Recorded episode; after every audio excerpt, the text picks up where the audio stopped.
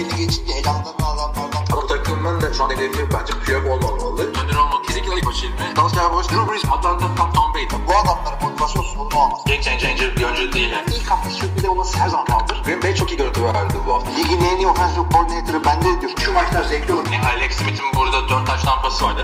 NFL'in en patlayıcı pas ucumu. Evliler. Pittsburgh Steelers denk denk. Rumba içer zaman güzel kurdurmuş. Merhaba arkadaşlar, NFL TR Podcast'a hoş geldiniz. Ben Elim Teltikçioğlu. Karşımda geçen haftaki gibi Oktay Çavuş. Kaan yine bu hafta bizlerle beraber değil. Nasılsın Oktay abi? Vallahi iyi canım, sen nasılsın? Ben de iyiyim, bildiğin gibi işte maçlar, işte programlar, şeyler, üç türlü ayrı iş, çoluk çocuk ve dünyanın çeşitli durumları. Sen de az çok böylesin herhalde. Aynen öyle vallahi, işte şu Covid döneminde fiziksel ve ruhsal sağlığımızı korumaya çalışıyoruz malum. Yani 3 aşağı 5 yukarı aynı, 3 çocuk, iş güç. Yani abi, gayet güzel. Ligde de işte oynanan maçlar var, oynanmayan maçlar var, ertelenen maçlar var. Ertelenenler yüzünden ertelenen maçlar var. Sakatlıklar, şunlar bunlar. Bayağı maçımız, bayağı programımız var. Bayağı sorumuz var. O yüzden gelelim diyorum hemen. Ya şeyleri takım genelinde mi konuşalım işte olayları, yoksa önce olaylar sonra maçlar mı yapalım, ne dersin? Düşünüyorum sıkıntılı maçların, yani sakatlıkların ve kovulanların falan maçları var mı? Var. Hepsini maçta konuşabiliriz. Sadece tamam, ertelenenler tamam. Hariç. Ertelenenler de işte malum Covid, yani ekstra bir şey yok. Bu sene alışacağız sanıyorum buna, böyle bir iki tane daha maç görebiliriz en az. Ya tabii ben daha da fazla bekliyorum. Çünkü adamlar şey yaptılar. Bay haftalarını kullanarak bayağı bir cambazlık yaptılar, böyle aritmetik yaptılar. Bir şekilde ayarladılar ama daha da fazla esneklikleri kalmadı. Bundan sonra artık sezonu uzatmaya bile gidebilir veya gerekli olmayan bir takım maçları iptale gidebilirler. Hepsi olabilir. Ya maç iptali olacağını sanmam çünkü çok adaletsiz bir durum olur. Yani iki tane NFC takım oynuyorsa eyvallah, ikisi de yani 1-5 ise tamam, hani ikisinin de çok bir iddiası yok demektir de, yani yine de ben full oynanması gerektiğini düşünüyorum ya. Tabii ben de katılıyorum sana. Yani bunlar olacak ya. Sürekli takımlarda bir şeyler çıkıyor. Tesisleri kapatıp duruyorlar. İdman yapamıyorlar. İdman yapmadan maça çıkıyorlar. Ya o çok kötü bir şey, evet. O çok kötü bir şey yani. Yani hazırlanamıyorsun, edemiyorsun. Yani bir koç olarak bir idmanın bile ne kadar önemli olduğunu çok iyi biliyorsun sen. Tabii. Özellikle NFL'de karşıdaki rakibe hazırlanacak idmanların var. Artık kimseye o saatte takıl öğretmeyi falan öğretmiyor. Yani ona çalışmıyorsun ama hazırlık çıkıyorsun. Çok tehlikeli, sakıncalı bir şey. Hazırlıksız çıkmak deyince veya hazırlıksız yakalanmak deyince Tampa Bay Buccaneers deplasmanda Chicago'ya 20-19 mağlup oldu. Tom Brady'nin hangi down olduğunu falan bilmediği iddia edilen bir maç izledik. Bakabildin mi maça? Bayağı acayip bir günde geldi. Bakabildim ya, yani çok kötü bir maçtı. Tom Brady gene hani 1-2 down'a şey etmek istemiyorum. İndirgemek istemiyorum. Ya genel olarak yani neden Tampa Bay olduğunu ve neden hani losing bir takım olduğunu gösterdi bunca senedir. Ya odaklanma, fokus sıfır yani. Orada sanki, evet. Tom Brady dışındakiler sanki hafta sonu halı sahaya eğlenmeye gelmişler. Yani adam, yani grupta da konuştuk. İşte takım arkadaşlarına bağırdı falan. Tom Brady hırslı bir adam. Yani Tom Brady bu işi laf olsun diye yapan bir adam değil. Yani bu adam zaten hırslı olmasa şimdiye kadar çoktan bırakmıştı. Yani adamın karısıyla birlikte neredeyse 1 trilyon dolara yakın bir serveti var ikisinin. Yani hayatın tadını çıkartıyordu şu an. Hani yatında okyanus geziyordu yani. Bu adam başarı hırsları olan bir adam olduğu için hala oynuyor. O yüzden Patriots'ta da takım arkadaşlarına bağırıyordu, çağırıyordu. Burada da bağırıp çağıracak yani, normal. Ben de olsam bağırıp çağırırım yani. Tabii, yok ona ben de bir şey demiyorum. Zaten bağırıp çağırmayandan korkacaksın. J-Cutter hatırla öyle takılıyordu. Ondan sonra oyunu sallamıyor diyorlar o zaman da. Son derece katılıyorum abi. Yani artık yol kazası da demek istemiyorum. Takım sanki yok gibi geldi. Chiefs maçında da konuşacağız. Onlar da az çok bu şekildeydi. Favori takım olmak, iyi takım olmak, işte yıldızlarla, elit oyuncularla olmak böyle bir şey. Yani onlara kalıyorsa iş, kalmaması gerekiyor. Takımın genelindeki, genelde Bruce Arians takımları öyle şey olmazdı. Yani bu kadar böyle ruhsuz oynamazdı ama birazcık ona geldi. Çıkıp da Chicago Bears şöyle iyi böyle demek istemiyorum. Gerçi adamlar 4-1 şu anda. Adamlara hakkını teslim etmek gerekiyor ama bir tur biz kimiydi yani? Chicago Bears'ın ben 2 maçını anlattım. Yani Chicago Bears'ta gerçekten hiçbir şey yok yani. Samimi olmak gerekirse. Yani 4-1'lik hiçbir şey bu takımda yok. Yalancı 4-1 yani. Tabii yalancı 4-1. Yani tamam, bir defensive line'ı var. Okey. Ama defensive line'ı ne kadar iyiyse offensive line'ı da o kadar kötü. Foles fena değil ama gerçekten receiver'larla oyun sorunu var. Yani Mooney'i çok ıskaladı. Özellikle uzun pasta ve bomboşken. Yani bir böyle connection sorunu yaşıyor. O yüzden sıkıntılı bir durum. Yani yapacak bir şey yok. Anladım. Yani bu şekilde denmeyecek onlar da orada. Yani Allen Robinson'ın 16 tane pas denemesi, aynı bir maçta 16 tane adama top atılır mı? Yani bu kadar yüklenmemek gerekiyor ama yani receiver sıkıntılar var onların. Bu maçla ilgili fazla bir şey söylemek istemiyorum açıkçası. Çok fuzuli bir maçtı bu. Evet. Güzel bir maç oldu. Uzatmaya gitti. Los Angeles Chargers deplasmanında New Orleans Saints'i az daha yeniyordu. Uzatmada Saints 4. çeyrekte yakalayıp uzatmada da 30-27 yendi. Şimdi bu maçta ben yani yenildikçe şeyi övüyoruz. Justin Herbert'ı övüyoruz burada ama hakikaten övmek gerekiyor. 4 taş tampası var burada Justin Herbert'ın. Gayet de güzel oynadı gibi geliyor bana. Güçleri yetmedi. Neticede Saints daha kuvvetli bir takım. Hem kağıt üzerinde hem de işte seyirci olmasa bile deplasmanda oynamak her zaman zor bir şey. Bu maçı 30 kere oynasalar 15-15 gider miydi, yoksa tesadüfen mi yakın geçti bu kadar? Ne diyorsun sen? Ya bence tesadüfen yakın geçti. Çünkü Herbert burada gerçekten çok şey yaptı. Yani çok şapkadan tavşan çıkarttı. Bunu hani elit bir QB bile her maç bu kadar denk getiremez. Yani negatif bitecek oyunları touchdown'a çevirdi falan. Yani hele ki çaylak bir QB için bu çok mümkün bir olay değil ve bunu bütün maç genelinde yaptı. Yani ilerleyen haftalarda göreceğiz. Bu maça kadar Herbert bu kadar ışık vermemişti. Tamam, ışık vermişti ama bu kadar ışık vermemişti. İlerleyen maçlarda şunu göreceğiz. Yani Herbert gerçekten bir sihirbaz mı? Yoksa hani bu maç biraz da eli uğurlu mu geldi? Evet. Ya neticede adam birkaç tane çaylak hatasını yapmadı mı? Yaptı ama bilmiyorum yani. Biraz da burada New Orleans savunmasına kızmak lazım. Bu adamı böyle yıldız gibi göstermeye ne gerek var? Halbuki biz ne bekliyorduk? İşte Ekeler gittikten sonra bu adamlar doğru düz koşamayacaklar. İşte Jackson'la, Kelly'yle falan. Ondan sonra işte her zaman olduğu gibi Keenan Allen'a yüklenecekler falan filan. Yani biz onunla ilgili ne söyledik? Keenan Allen'ı çift tutun dedik. Tuttular adamı da. Doğru dürüst pat tutturmadılar ama burada o zaman Mike Williams aradan kaçıyor. Bilmem ne oluyor. Ama şimdi şöyle bir şey var. Şimdi Melvin Gordon gittikten sonra da bunlar koşamayacak dedik. Bunlar koştular. Eckler'la koştular. Şimdi Eckler gitti. Yani biraz Steelers gibi oldu. Hani Le'Veon Bell gitti. Eyvah ne yapacak bu takım derken baktın Connor'a. Baktın Connor Snell. Yani o zaman anlıyorsun ki ya bu takımın sorunu şahıslara bağımlı olması değilmiş yani. Anladım. Bu takımın sorunu başka bir şeymiş yani. Anladım. Ya peki New Orleans Saints savunmasında NFC'nin zirvesine koşacak bir adamsın. 1-4'lük yani 1-3'lük takım geliyor. Uzatmaya götürüyor seni ve çaylak oyun kurucu 4 taştan pası atıyor. Yani nedir bu yıldızlarla olmayan şey? New Orleans Saints genelinde bir uyumsuzluk var. Yani başlayacaksak mesela Michael Thomas neden bench'e çekildi bu maç? Yani disiplin sıkıntısı diyorlar ama bunu da bilmiyor kimse doğru dürüst.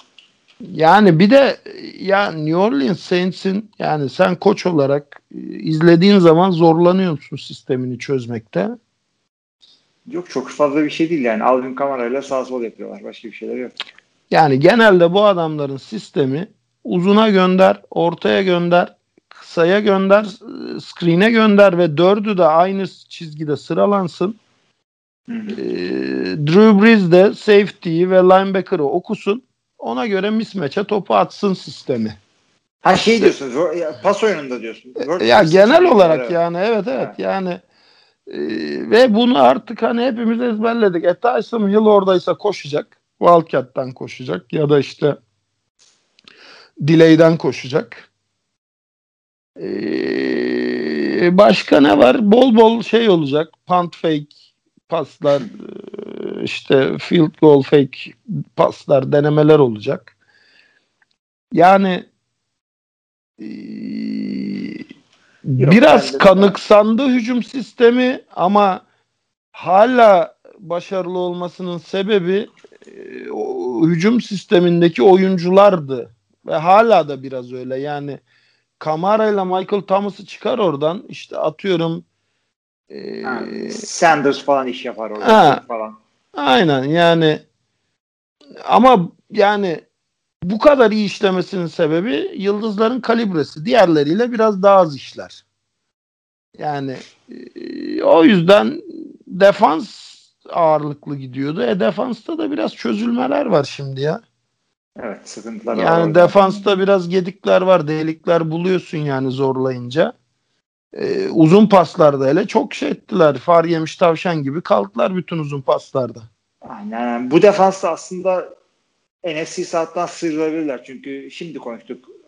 Tampa Bay'de yani zorlanıyor ama bir şekilde playoff'ta iş yapmak istiyorsan karşına Russell Wilson'lar, Aaron Rodgers'lar çıktığı zaman yani işte onlarla aşık atamaz. Yani neden zaten şimdiye kadar hep regular season'da canavarlaşıp playoff'larda tıs eve döndüğüde biraz gün yüzüne çıkmaya başlıyor artık yani.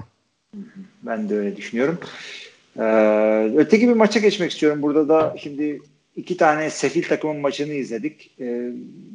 Jacksonville Jaguars koşunu yeni kovup işte geçici koç Romeo Crennel'ı getiren Houston Texans'da misafir oldu ve Houston'a ilk galibiyetini armağan etti. Houston maçı 30-14 kazandı.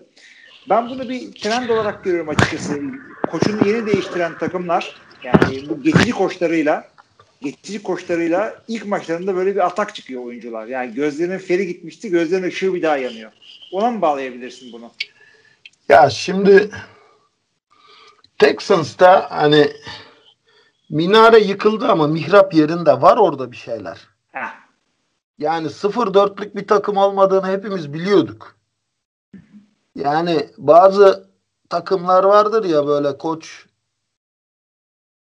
çıkar soyunma odasından, kendi aranızda konuşun karar verin der. Takım konuşup çıkar maçı alır.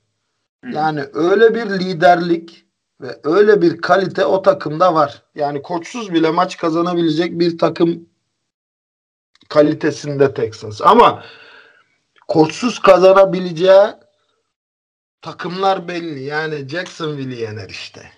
Ya da ne bileyim hani kim olsun diğeri. Öyle takımlar. Jets'i yener diyorsun. İşte Giants'ı yener. Jets'i yener. Yani anladım. Dolayısıyla biraz da denk geldi diyorum ben. Yok, denk geldiğine ben de katılıyorum. Yani, hakikaten öyle oldu ama yani şimdi takım değiştiği zaman sadece koç gitmedi burada. Aynı zamanda GM'lik de yapıyordu Bill O'Brien. O da gidince takımdaki yeni gelecek GM'in oyuncusu değil hiçbirisi. Yani GM'ler böyle kendi draft ettikleri veya beğenip aldıkları oyuncuları tutarlar ya. Sonuçta onun tarzı oyunculardır. Bu yeni gelecek adamın oyuncusu olmayacak hiçbirisi ve hepsi ben takımda kalır mıyım, gider miyim diye bir açıkçası altlarında bir ateş yanıyor şu anda. O yüzden birazcık daha motive oynamalarını bekliyorum ben de onların. Ya zaten biraz daha kendilerini bulacaklar muhtemelen. Yani Adam Gaze'in kovulmasının salt nedeni saha başarısızlığı değil bence. Yani saha dışı dinamikler daha etkilidir. Çünkü Bill O'Brien. Pardon. Bill O'Brien ya. Ben kim dedim? Adam Gase dedim ama o da gidecek. İnşallah bak. Yani Allah söyletiyor. Aynen. Yani Bill O'Brien gitti, Dan Quinn gitti, sırada sen varsın. Çember daralıyor Adam Gase. Ya Bill O'Brien'ın gitmesinin sebebinin ben salt saha dışı şeyler olduğunu zannetmiyorum abi. Hatırlasana şeyde Browns'da kaç maç, kaç sezon 0-16'lar falan şey edildi yani. Hani tabii sineye çekildi. Yani 4 maç kaybetme değildir gitmesinin sebebi Bill O'Brien'ın. Saha dışı başka dinamikler de vardır diye düşünüyorum. Yani takımın hakikaten geleceğinin dibine dinamit koydu. Çok kötü durumda bıraktı takımı. Yani yıldızları gönderdi. Yıldızları göndermekle yetinmedi. Draft pikleri verdi. Yani takımın geleceğini harbiden ipotek koydu. O yüzden zaten ne yaparsan yap şu mevcut kadroyla yapmak zorundasın artık. En azından kısa vadede. Ya, bu oyuncular da tutunmak zorunda yani. Evet. Yani bir takım şeylerin ispatlandığı bir sezon olacak ama senin de dediğin gibi 0-4'lük bir takım değildi bunlar. Yani 1-4'e biraz daha yakınlar ama yani gelecek ya şöyle söyleyeyim. Diğer takımlardan daha uygun bir şey. Yani Atlanta ve Houston gelmesi kötü takım değiller. Yani bir koç gelirken buraya iki yere düşünmez yani. Sonuçta en önemli şey olan QB'leri var bir kere. Sadece işte Houston'ın birazcık draft durumları biraz sıkıntılı ama onun dışında yani olay olur. Bir sıkıntı beklemiyorum. İki tane daha şöyle söyleyeyim. Adam Gase dedik. Adam Gase'nin maçından devam edelim o zaman. Arizona deplasmana New York Jets'e misafir oldu. Hem umduğunu hem bulduğunu yedi. 30-10 maçı kazandı. İşte Joe Flacco'nun çıktığı bir maçtı. Neden bu adamın bir anda yani zaten kimsenin bir şey yapabileceği bir takım değil Jets ama Joe Flacco hiç değil. Çıktı. Sefil bir maç geçirdi. Geri döndü yani. Bilmiyorum. Bir şey demek istiyor musun Jets'le ilgili? Hiçbir şey demek istemiyorum abi. Yani uzatmaya da gerek yok hiç lafı. Yani Joe Flacco 2012 yılında biraz zevk verdi izlemesi ama onun dışında 8 senede hiç zevk vermiyor. Yani gitgide Joe Flacco'nun Josh McCown'a dönüşümünü tanıklık ediyoruz. Başka da bir şey değil yani. Hakikaten çok yazık oldu orada da. Yani adam o Super Bowl senesinden sonra gözle görülür bir şekilde aşağıya indi. Yani ne olduğunu da kimse çözemedi. Parayı aldı. Net. Olabilir yani içindeki motivasyonu kaybetmişsin. Ya olabilir. Oyuncunun kumaşını kontrat öncesi ve kontrat sonrası diye çok net ayırarak anlayabiliyorsun. Yani bakıyorsun bak şimdi kontrat aldıktan sonra oynayan oyunculara bak. Kontrat almadan önce oynayan oyunculara bak. Joe Flacco da kontratını aldı. Demek ki adam Super Bowl kazanmış. O zamanın parasıyla 120 milyon falan almıştı değil mi? İyi 2012'nin parasıyla. Evet. Yani en astronomik kontratı almıştı. Tamam demek ki adama bu kadar yetmiş. Tek atımlık barutmuş yani. Tom Brady gibi ligi domine edeceğim, 10 tane Super Bowl kazanacağım iddiası yokmuş adamın yani. Evet ben de öyle düşünüyorum. Yani son derece o açlık görmedik o gözünde söyleyeyim. Tom Brady'deki açlık yok bunda. Yani galibiyet yok, açlık bir zakar şeyi. Yok yani doydu adam, paraya da doydu. Yüzüğü de var parmağında. Tamam yani. Daha ne yani evet. O zaman Jets'le ilgili ikinci haberimiz Le'Veon Bell'i serbest bıraktı adamlar. Yani adamlar anladığım kadarıyla pazarlamaya, satmaya çalıştılar. Takasa çalıştılar. Hiç kimse almadı. En sonunda takımla ilişkisini kestiler. Yani takas deadline'ına gelirken sıfır galibiyet takımlar genelde böyle oyuncuları falan yavaş yavaş boşaltıp draft pick depolamaya başlarlar. Bu her zaman bilinen bir şeydir ama bunlar Bell'i olduğu gibi gönderdiler takımdan. Bilmiyorum neden böyle bir şey yapar insanlar ve Belly bundan sonra sence ne bekliyor? Ya ben Le'Veon Bell'i Bills'e çok yakıştırıyorum. Çünkü çok iddialı bir takım ama hala solid bir koşu oyunu yok Bills'in. Çok iyi olur orada. Yani Bell için de iyi olur. Hani Bills de Bell'i taşır. Bell de Bills'i bir adım öteye taşır. Ama şu an işte Miami, Patriots falan gibi şeyler var. Steelers diyorlar. Yani Steelers'ta bence hiç gerek yok. Yani yıprandığı bir yer. Şimdi eski performansının altında kalırsa kendi legacy'si darbe alacak. Connor var orada. Connor güzel işler yapıyor. Connor'ı bir anda tekrar kıza çeker mi? Çünkü kişisel ilişkileri çok iyi diye biliyorum. Yani Connor hep şey diyor, beni motive ediyor adam, hani ayrıldıktan sonra hold out yaparken de ayrıldıktan sonra da hep bana tebrik mesajları gönderiyordu falan diye. Sosyal medyada defalarca açıklama yaptı. Tam Antonio Brown'un tersi. Antonio Brown nasıl bel altından Juju'ya sürekli çakıyorken Connor da beli övüyordu, abim benim, canım abim falan diye. Ben Bills'e yakıştırıyorum. Bills dışında nereye gider dersen ya Le'Veon Bell'in yani çok uzun zaman önce değildi bu adamın prime'ı yani ve bu adam saha dışı sorunları olan bir adam da değildi yani. Yok, holdout yaptı alt üst. Holdout yapmasının nedeni de hepimiz biliyoruz. Adam şey diyordu yani, millet ortalama sezonda 200 kez top alıyor, bana 400-450 kez top veriyorsunuz diyordu. Yeter artık diyordu. Yani hani ben bunu yaparım ama benim kilometremi harcıyorsunuz, bari ona göre para verin diyordu ki haklı. Evet. Yani three down back'in o zamanki tanımıydı Le'Veon Bell. Tabii. Ve yani muazzam oynuyordu. Yani eğer NFL ile ilişkiniz yeniyse, Le'Veon Bell'i oynarken seyretmediyseniz bir o Killer Bee zamanına bir bakın. İşte Antonio Brown'la Le'Veon Bell'in Pittsburgh'da oynadığı zaman, özellikle Pittsburgh'de Le'Veon Bell'in koşu tarzını falan çok hoşunuza gideceğini düşünüyorum. Bakalım yani. Şu ana kadar da söylenenler zaten Bills, Dolphins, Chiefs üzerinden gidiyordu adamın gidebileceği yerler. Herhalde Chiefs'e falan daha yakın şu anda. Bilmiyoruz onu. Ama Chiefs'te işte cap var mı? Yani Chiefs kulübün önünden geçene $100 milyon verdi bu sene yani. Ya şöyle oldu işte bir senelik işte veteran minimumda bile gidebilirler Le'Veon Bell. Yani kendimi kanıtlayayım, playoff'ta gösterebileyim diye. Yani bu adamın zaten gitmesinin derdi de oydu Le'Veon Bell'in. Para alayım diye gitti ama o kadar kötü bir takıma gidiyorsun ki tilla olsan hiç kendini gösteremiyorsun. Evet. Kariyerin sıkıntıya geliyor. Ya keşke darısız Sam Darnold'un da başına. Sam Darnold'u da şimdi Pittsburgh'e alabilir mi? Pittsburgh yalnız.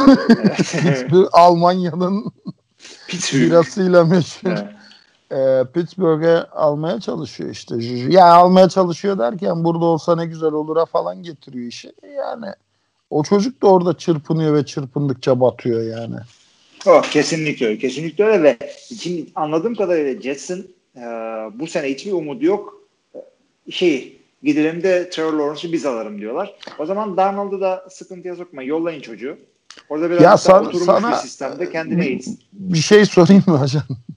Jets'in hangi sene umudu oldu? Ya John Namath diyorlar. O zaman ya açıkçası ben bu kadar yıldır takip ediyorum Jets'i. İşte bir bu Rex Ryan senelerinde 2 sene bir kafayı çıkarabildiler yukarıya. Evet, bir playoff falan yaptılar. Yani onun dışında ben Jets'i hiç hatırlamıyorum abi. Jets'e bir şey yok. Ya tamam, division'ı da sıkıntılı da yani hiç olmadı ya. Hiç olmadı yani. Evet, aynen. Hiç olmadı onlar orada. O zaman olmamış takımları geçiyoruz. Arizona ile ilgili de ayrıca bir şey söylemek istemiyorum. Onlar bildiğiniz gibi bazen yeniyor, bazen kaybediyorlar. Ya orada da sistem kaynaklı mı, oyuncu kaynaklı mı bilmiyorum ama yani bir istikrarsızlık var. Bir böyle gibi oynuyorlar. Yani Super Bowl contender gibi oynuyorlar. Bir de New York Giants gibi oynuyorlar yani. Ya onlar zaten buraya kadar gelmeleri bile büyük başarı. Onlar öyle böyle rebuilding yapmadılar. Yani ağır çökmüştü o takım. Yani Josh Rosen'ı aldılar. Olmadı, bir daha geri döndüler. Kyler Murray'i aldılar. Evet. Yani ama kadrosu şey çok güzel ya. Çok güzel bir kadrosu var yani. Evet. Bill O'Brien'da katkılarıyla bir şeyler yaptılar. Yani hani Bill O'Brien'siz da bayağı toplamış. Yani Kenyon Drake geçen, hatırlamıyor musun? Geçen sezonun yani belki de neydi ya? Bunlarınki mi? Derrick Henry. Yok, Derrick Henry'nin gölgesinde kaldı ama geçen senenin sonunu en iyi getiren running back'lerden biriydi Kenyon Drake. Doğrudur. Ya hiç aramadılar. David Johnson'ları, şunları, bunları. Ya adamların division'ları sıkıntı tabii. 3-2 ile bu division'da çok bir şey yapılamıyor. Çünkü orada Rams geçen seneden çok daha iyi bir sezon geçiriyor. Seattle Seahawks belki şu anda NFL'nin en iyi takımı. O yüzden oralar sıkıntılı. Bu adamları o zaman geride bırakalım. Güzel bir maç oldu. Pittsburgh Steelers kendi evinde Philadelphia Eagles'ı 38-29 yendi. Yani bu kadar da yakın geçmedi aslında maç ama yani ellerinden geleni yaptılar. Carson Wentz bile çok eleştirdik geçtiğimiz haftalarda. Yine güzel oynadı ama Steelers açıkçası perfect diyor. Onlar da 4-0'lar zaten. Yani o koşmuyor, bu koşuyor. Hiçbir şey yok. Yani hiçbir sıkıntıları yok adamların. İşte burada Claypool'u biraz öne çıkardılar bu maçta. 3 tane touchdown'ı var. 110 yard. Şeyde de Eagles'da da yine bilinmedik bir adam. Travis Fulgham orada da bir sene başında bir de şimdi 150 yard pas tuttu bu hafta. Bir tane touchdown var. Yani Pittsburgh zaten o division'da koptu gidiyor Baltimore'la kafa kafaya ama Eagles'ın var mı gideri bilmiyorum. Onların division'da da 1-3-1 ile zirveye oynayabiliyorsun. Ya geçen sene biliyorsun yine çok kötü başlamışlardı ama sene sonunda son maç değil aslında Cowboys'u devirdikleri bu hani playoff'a çıkacak takımı belirleme maçında kazanıp çıkmayı başarmışlardı. Yani o division'da her şey olabilir. Hele şimdi Dak Prescott'ın sakatlığından sonra yani neden olmasın? 1-3 birileri bir şeyler. Ya evet dediğin gibi sonradan açılıyorlar ama şeyi de gönderdiler. Nick Foles'u da gönderdiler. 2 sene önce. O yüzden o tip dramatik durumlara da çok şey yok. Ya şimdi buradan kim çıkarsa çıksın bu division'dan playoff'ta hiçbir şey yapamayacağı garanti. Abi onu Dallas'ta bir daha konuşalım. Diğer 3 takıma da hak veriyorum ama onların bir gideri var gibi ama gerçi onu da seninle detaylıca konuşacağız zaten. Bu adamları da atlayalım o zaman. Çok bir özelliği olmayan bir maçtı. Favori takım rahat bir şekilde kazandı orada. Şeye gelmek istiyorum şimdi. Carolina Panthers Atlanta Falcons maçı oynandı. İşte Atlanta 0-4 gördüğü maçta aynı tutarlılıkla 0-5 çıktı.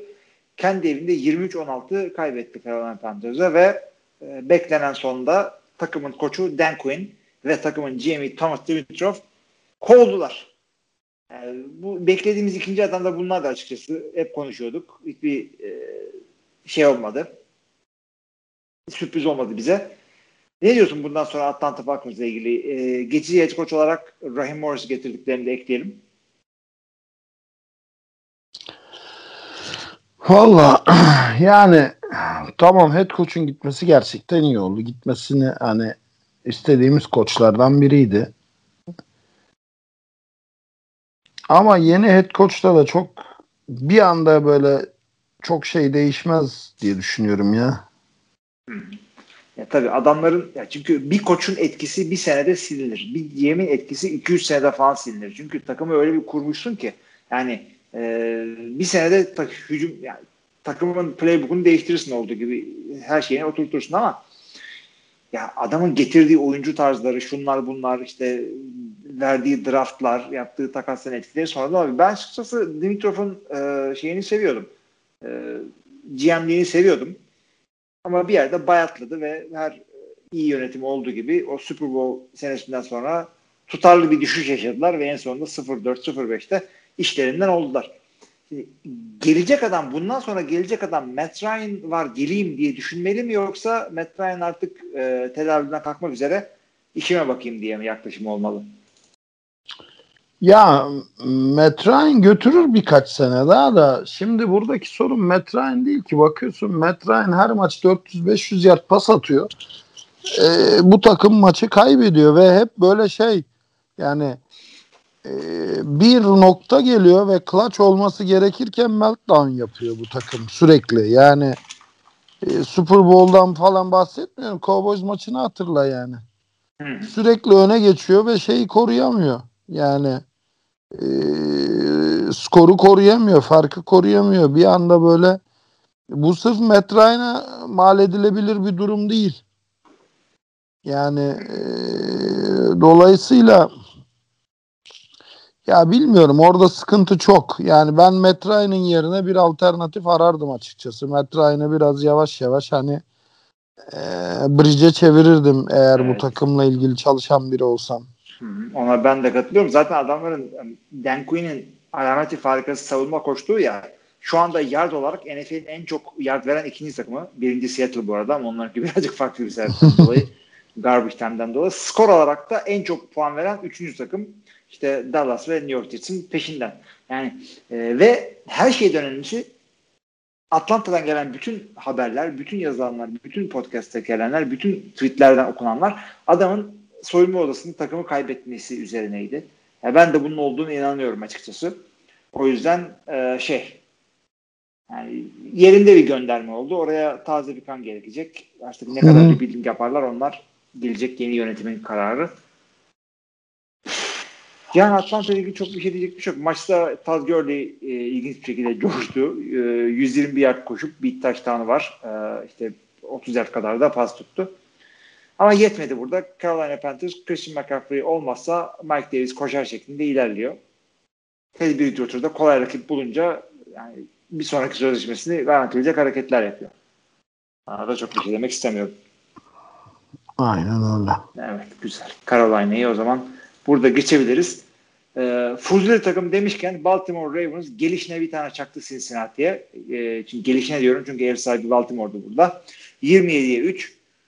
Joe Burrow'u övdük ama burada ne Burrow, ne Mixon, ne işte o iyi bağlantı kuruyorlar Higgins, işte ne efendim yeni tight end'ler, Drew Sample'lar, işte şahane yedekler, Giovanni Bennett'ler, hiçbir şey olmadı. Oyunun 3 evresinde de ezildiler. Baltimore rölantide kazandı. Yani Baltimore'un kazanan rakamlarına bir baktıysanız adamlar hiç uğraşmadılar bile. Gerek yok. Tabii.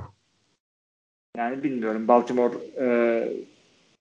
luk bir takım değil burası açıkçası. Cincinnati çok daha fazla bir şeyler bekliyor olabilirler ama sen var mı Baltimore'la ilgili söyleyeceğin bir şeyler burada? Hiçbir şey yok. Çok basit bir maçtı. Tabii aynen öyle dediğin gibi. Yani defansın touchdown'ıyla falan hiç böyle formayı koydu maçı aldı gibi bir durum var yani. Şimdi, bu division'da Baltimore Ravens güzel bir laf oldu.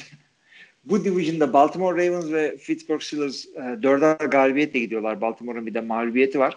Pittsburgh için her zaman şunu söylüyoruz. Kötü takımlara play down yapıyorlar. Yani kötü rakip geldiğinde onlar da çok iyi oynamıyorlar. Maçlar fuzuli yakın geçiyordu. Gerçi bu sene o kadar olmadı ama Baltimore öyle değil abi. Baltimore'un yani iyi takımlar nedir? Zor da maçları kazanırlar ama kötü rakipleri de rahat domine ederler. Yani hiç zorlamadan kendilerini, sakatlık çıkarmadan, yedekleri sahaya koyarak kazanırlar. Baltimore bu şekilde bir takım. Bunu gösterebiliyorlar. Herkes yapamıyor bunu. Aynen onu da, evet. Notunu aldık bu şekilde. Buradan devam edelim abi. Los Angeles Rams deplasmanda Washington'ı 30'a 10 yendi. Yine formayı ortaya koyup maçı aldı gittiler diyebiliriz. Bir notumuz oldu burada. Dwayne Haskins'i geçen hafta takımdan kestikten sonra Kyle Allen'la maça çıktılar. Kyle Allen sakatlandıktan sonra Alex Smith'i gördük. Yani gayet güzel oldu bence. Alex Smith'i orada gördük. Herkes ayakta alkışladı. Yani duygusal bir an oldu. Adam 1,5 senedir falan maça çıkamamıştı. Çok önemli bir sakatlık atlattı. Önümüzdeki hafta yine Kyle Allen'a çıkacaklar yine gibi gözüküyor. Sen burada yani bitmiş bir sezon olarak görmüyorum. 1'e 4 çünkü orası acayip bir division senin de dediğin gibi ama Washington'dan bir şey beklenirmiş zaten sonra. Ya işte division biliyorsun yani abi, bu division'da 2 galibiyetle kralsın ya. Hayır. 2 galibiyetle kralsın. Şey gibi burası benzetme yapacak olursak meslek lisesinde olduğunu düşün. Kız arkadaşı olan adam Brad Pitt yani. Kız arkadaşının Angelina Jolie olması gerekmiyor. Şoför nebat bile olsa yani oranın çapkını oluyorsun ya. Bunlar da iki galibiyetle oranın şeyi oluyorlar işte. Dominant takımı oluyorlar. Görmüyor musun abi? Sefil bir division yani. Çok. Yani başka bir division da olsa insan içine çıkamayacak adamlar burada division lideri yani. Ay şöyle düşünürsek bile bu 5 hafta oynandı. Bu adamların toplam galibiyet sayısı Cowboys 2 tane kazandığı için 4. O 4 maçı Rams'e kazandı. Yani Eagles'ın bir galibiyeti, Washington'dan bir tane var. Giants'ın tövbe yok. Cowboys'da 2 maç kazandı. Yani bu kadar yani. Çok fazla bir şey söylemeye gerek yok burayla ilgili. Rams'de de yani yine bildiğiniz gibi Rams maçı rahat bir şekilde kazandılar. Bu hafta çaylak koşulları Cam Akers'ı birazcık görme şansımız oldu. Henderson'la beraber ortak kullandılar. İşte yani hatta o kadar koşu yaptılar ki maçın süresini bitirmek için. İşte Malcolm Brown'u falan da gördük. Hepsi beraber koştular ettiler. Yani 4-1 yalan bir 4-1'dir Rams'ın ama çok zorlu bir rakip de yenmediler şimdiye kadar. O yüzden onları da ilerleyen haftalarda göreceğiz diyorum. Ha, güzel bir maça geldik şimdi. Güzel bir maça gelelim ya. Hasret kaldık. Birazcık dağıtmak istedim ama bu hafta çok kötü maçlar vardı abi. Yani kafamız duvarlara vuruyoruz ama Kansas City Chiefs namaluk girdiği Las Vegas Raiders maçına kendi evinde 40-32 kaybetti. Ya, Raiders açıkçası yani, Kansas City çok kötü oynadı, kazandı da demek istemiyorum. Adamlar sanki durup durup bu maça bilenmişler gibi herkes kendi çapında dev bir maç çıkardı. Derek Carr olsun, işte 3 taş tampası var. Josh Jacobs 2 kere endzone buldu. Henry Ruggs işte uzun pas tuttu. Nelson Aguilar Philadelphia'dan sopayla kovalanan Nelson Aguilar burada bir şeyler yaptı. Darren Waller yine bildiğin gibi türlü kısa orta toplar tutarak first down'ları kopardı falan. Yani ilginç bir Raiders dedik burada. Sen hoşuna gitti mi bilmiyorum. Vallahi kimden başlayalım ya? Agalor'dan başlayalım mı? Agalor'dan başla. Agalor deyince o yaşlı da değil aslında. Orta yaşlı zenci itfaiyeci geliyor aklıma. Hangisi abi? We were catching the babies. Unlike Agalor. Ya abi Agalor çok yani Replacements'ta mıydı ya? Çok hızlı bir herif vardı da hiç top tutamıyordu. Aynen. En son. Ya aynı o yani Agalar. Ama güzel maç çıkardı. Başka kim hakkında konuşulur dersen yani var mı başka şey diyeceğim biri? Ya işte Ruggs yükselişini sürdürüyor devamlı. Ama onun dışında bildiğin adamlar işte Derek Carr, Josh Jacobs, Davante Booker birazcık etkili oldu. Bu adamlar. Bu olur bir de yani asıl benim oradaki obaklitim yani gerçi geçen senenin obaklitliydi. Asıl oradaki yani ya Aguilar çünkü veteran isim.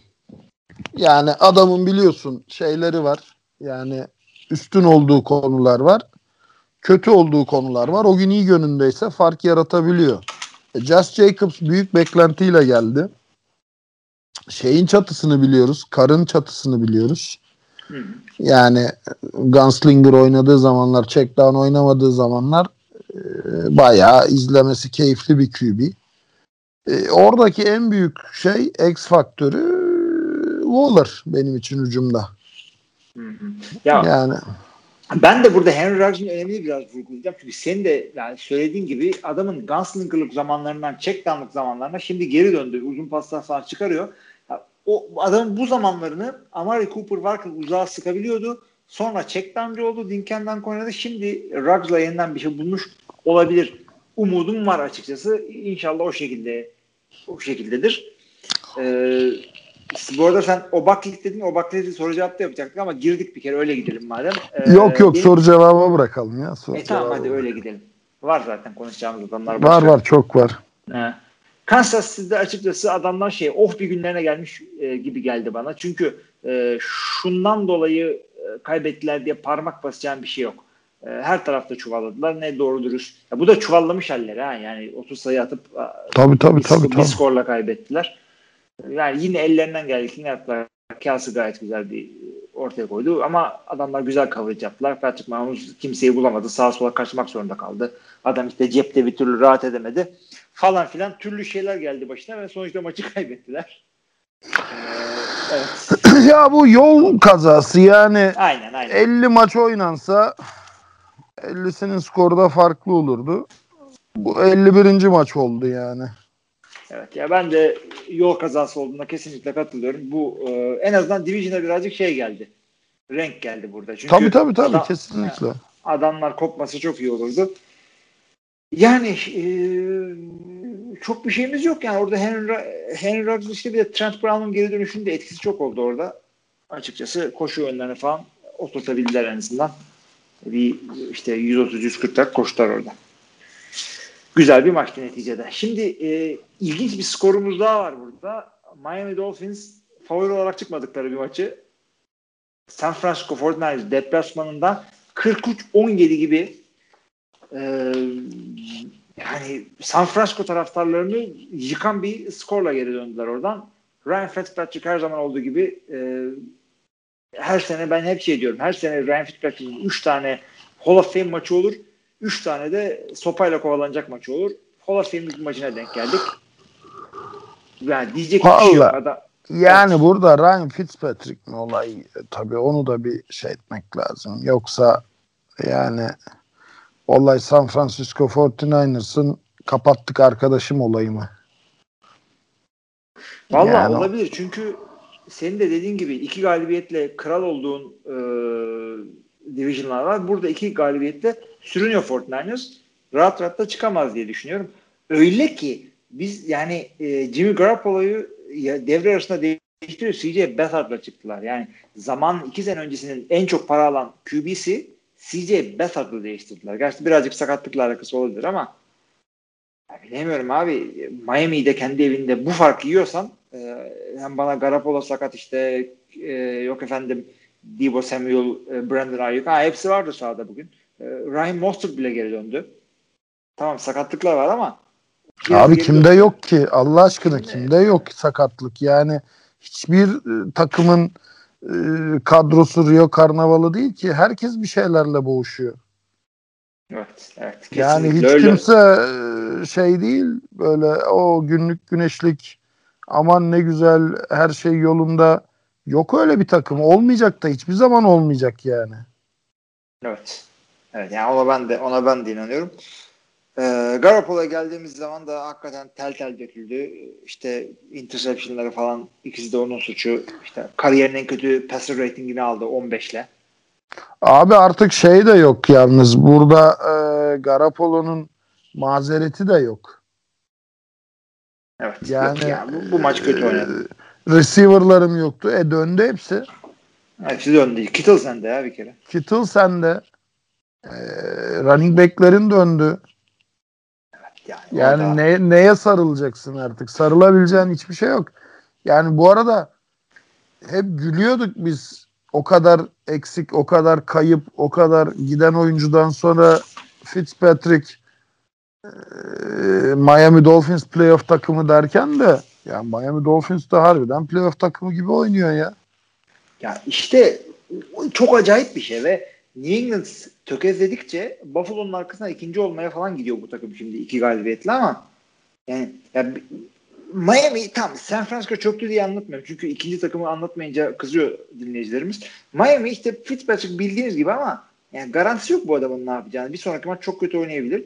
Eldeki kısıtlı skill position oyuncusuyla güzel performanslar ortaya çıkardı. İşte savunma güzel oynadı. O San Francisco'nun yaptığı yardlara bile bakmayın yani. Bütün ikinci yarı garbage time'di zaten. Tabii. 2 tane de iyi isim söylemek istiyorum. İşte Sanders hiç ayağı titremedi kicker'ın. 5 field goal'ün tamamını attı ve Preston Williams receiver'ları sakatlıktan güzel döndü. İşte 100 yard top tutuşu var. Bir tane de touchdown'ı var. Yani Miami taraftarlarını sevindiren bir maç oldu. Devamında geleceğini düşünüyorum. San Francisco'da yani tren çok kötü kaçtı orada hakikaten. Fikstürlerinde de 2 tane Seattle, Rams, işte Bills, Packers, Saints falan gibi takımlar var. Yani bilmiyorum. Bu saatten sonra San Francisco ne yapar? Yani bizim yazarlarımız bile San Francisco'nun sezonu kapattığını düşünüyorlar bu şekilde. Evet. Önder Gacaver'in çok güzel bir yazısı var. Zaten yazıdan önce de bayağı bir süre konuşmuştuk şey için. Hani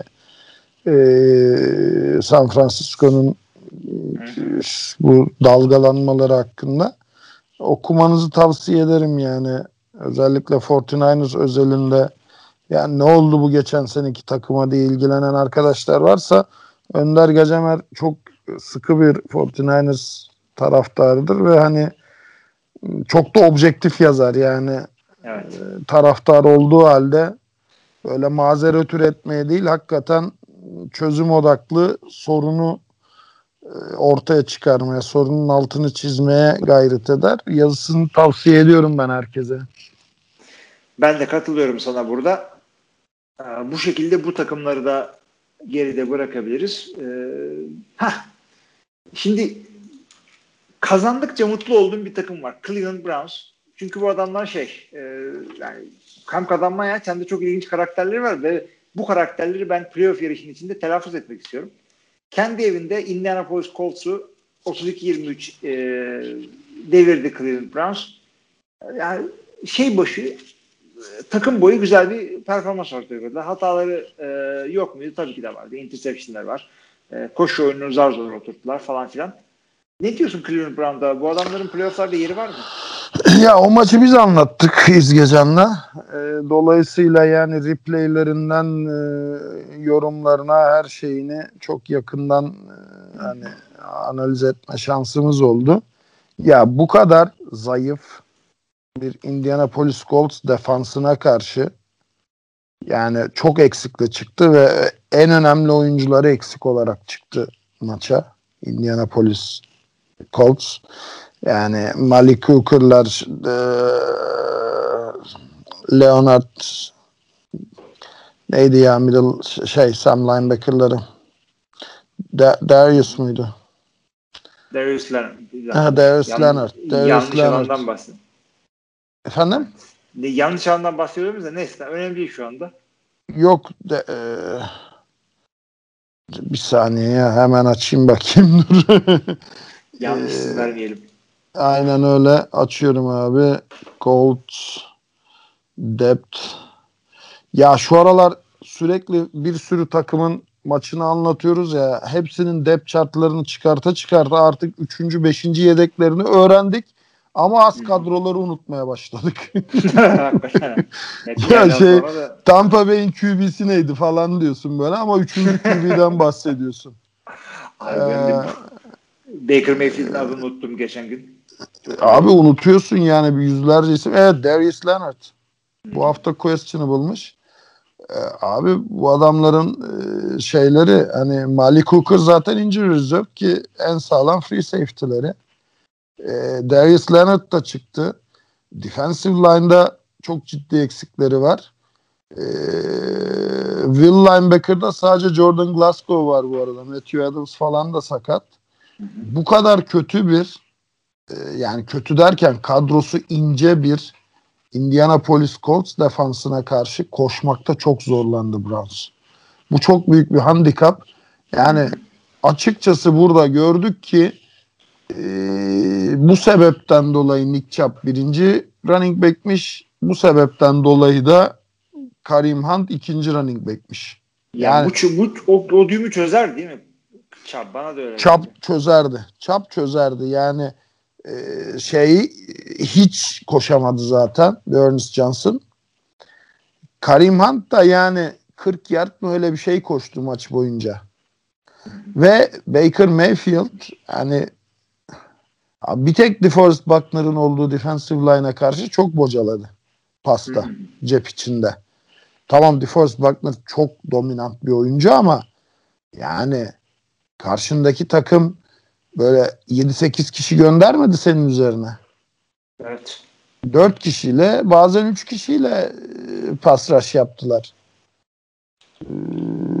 Ve oyun okumalarda zorlandı. İşte hatalı seçimler yaptı. Onu bilmiyorum artık. Biraz böyle aklına mı girdiler? Yani bana atacaksın mı dediler. Çünkü bir seri sadece Jarvis Landry'e attı. Jarvis Landry sakatlanana kadar. Ondan sonraki seride sırf Odell Beckham'a attı. Yani birine fikse mi oluyor yoksa böyle herkesi mutlu etmeye mi çalışıyor anlamadım. Dolayısıyla çok hatalar yaptı bu şeyleri, ısrarları sebebiyle. Ama tabii yani topun iki tarafında da, hücum tarafında da, savunma tarafında da daha iyi olan taraf Cleveland Browns'tu. Çünkü kadrosunda Philip Rivers olmayan taraf Cleveland Browns'tu. Evet. Yani Cleveland Browns'un da çok böyle iyi oynamadığını ama çok iyi oynamadan kazandığını görmek iyi bir şey. Çünkü bu biraz da iyi takım olmanın tanımı ya. İyi oynamadığın zaman bile kazanabilmek. Evet, katılıyorum ben kesinlikle. Yani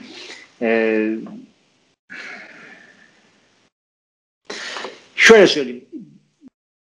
Sezon uzun. Sıkıntılar olacak. İşte kötü gününde olacaksın. Covid'e yakalanmış olacaksın. Şuyun sakat, bunun sakat olacak. Derinlik sıkıntıların olacak. Rakibin sana bilenmiş çıkacak. Hakem hataları olacak. Rüzgar ters edecek. Şikir'in o gün karısıyla kavga etmiş olacak falan filan. Sen bunları aşıp gelebiliyorsan sen bir iyi takım olursun bir yerden sonra. Şeklinde düşünüyorum ben de. Tam maç değiştirelim. Yine senin maçı bilerek ve isteyerek sona bırakıyorum. Ya yok hiç sıkıntı yok ama biraz hızlı akalım. Çünkü geçen hafta hiç üzerinde konuşulmayacak maçlar için bile çok uzun konuşmuşuz. Yani her maçın bir olayı var da yani evet. O olay gerçekten önemli bir olay mı yani? Evet öyle düşünüyorum. O zaman şöyle söyleyeyim. NFL'in perfect takımlarından bir tanesi Seattle Seahawks 4-0 geldiği maçtan 5-0 çıktı. Minnesota Vikings'e 4. mağlubiyetini aldı ve 1-4. Seattle'da oynanan maç 27-26 Seattle Seahawks'un üstünlüğüyle tamamlandı. İşte yani olay Russell Wilson'da bile bitmedi. Vikings bir türlü yani şey yapamadı. Adamları ikinci yarı durduramadı. Her zaman olduğu gibi iyi takım oyun disiplinden kopmadı. Maçı kopardı öyle diyeyim yani. Ya işte orada field goal atmamaları, 4 ve inçte ısrar etmeleri falan coaching hatası da denilebilir. Bu da denilebilir. Ben burada önce şeyi görünce çok şaşırdım. Yani böyle alakasız istatistikler konusunda NFL bir dünya markası ya. Seattle Seahawks franchise tarihi boyunca ilk kez bu sezon 5-0 başlamış biliyor musun? Evet onu ben de okudum. Çok ilginç. Yani o kadar dominant bir takımdı Legion of Boom zamanı. Hani Super Bowl gediklisiydi. Peyton Manning'i sahaya gömdü falan filan. İlk kariyeri boyunca ilk kez bu takım bu sezon 5-0 başlamış ama hak ediyor. Yani çok iyi oynamadılar. Özellikle maçın başlarında Vikings bayağı saz eline aldı. Hep geriden gelmek zorunda kaldılar. Bayağı bir oyuncusunun hiç adını bile duymadık bu maç. Yani normalde biliyorsun bir maçta 5 farklı receiver'a touchdown pası attığı oldu bu sezon Russell Wilson'ın. Ama bu maç Vikings defansı bayağı bir oyuncusunu durdurmayı başardı. Ona rağmen dediğin gibi oyun disiplininden hiç kopmadılar. Takır takır oynadılar. İş düelloya kalınca aşık atışmasına orada işte Kirk Cousins'la Russell Wilson farkı ortaya çıktı diyorum ben. Yani çünkü yani receiver kadrosu olarak bakarsan işte Adam Thielen'dır, Jefferson'dır yani şeyden aşağı kalır değil bence çok. Yani geçen sene Stephon Diggs'le Adam Thielen'a NFL'in en iyi tandemi diyorduk. Yani receiver kadrosu yani bana göre 3 aşağı 5 yukarı aynı. Fark eden ne oldu?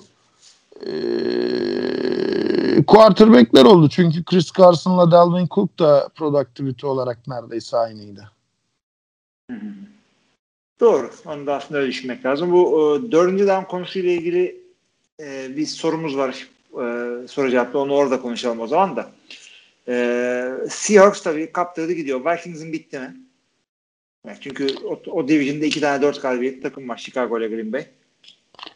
Ya Chicago'nun orada şey olduğunu az çok mutabıkızdır herhalde ama yani bir rüzgarı arkalarına alıp da ilerleme durumları olabilir. Vikings'in açıkçası kaderi bence hala Vikings'in kendi elinde. Çok kötü başladılar. Bu maç biraz umut ışığı gösterdiler.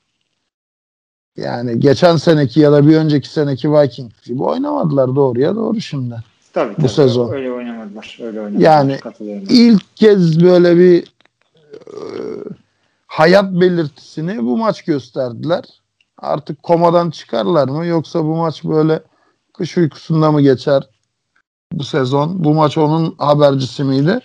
Onu göreceğiz yani ama